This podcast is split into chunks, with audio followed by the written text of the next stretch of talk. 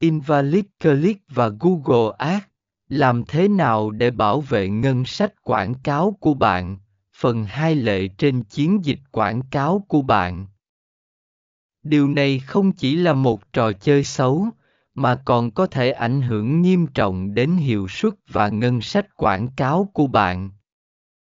Invalid click là những lượt bấm trên quảng cáo của bạn mà không phải từ những người thực sự quan tâm đến sản phẩm hoặc dịch vụ bạn đang quảng cáo.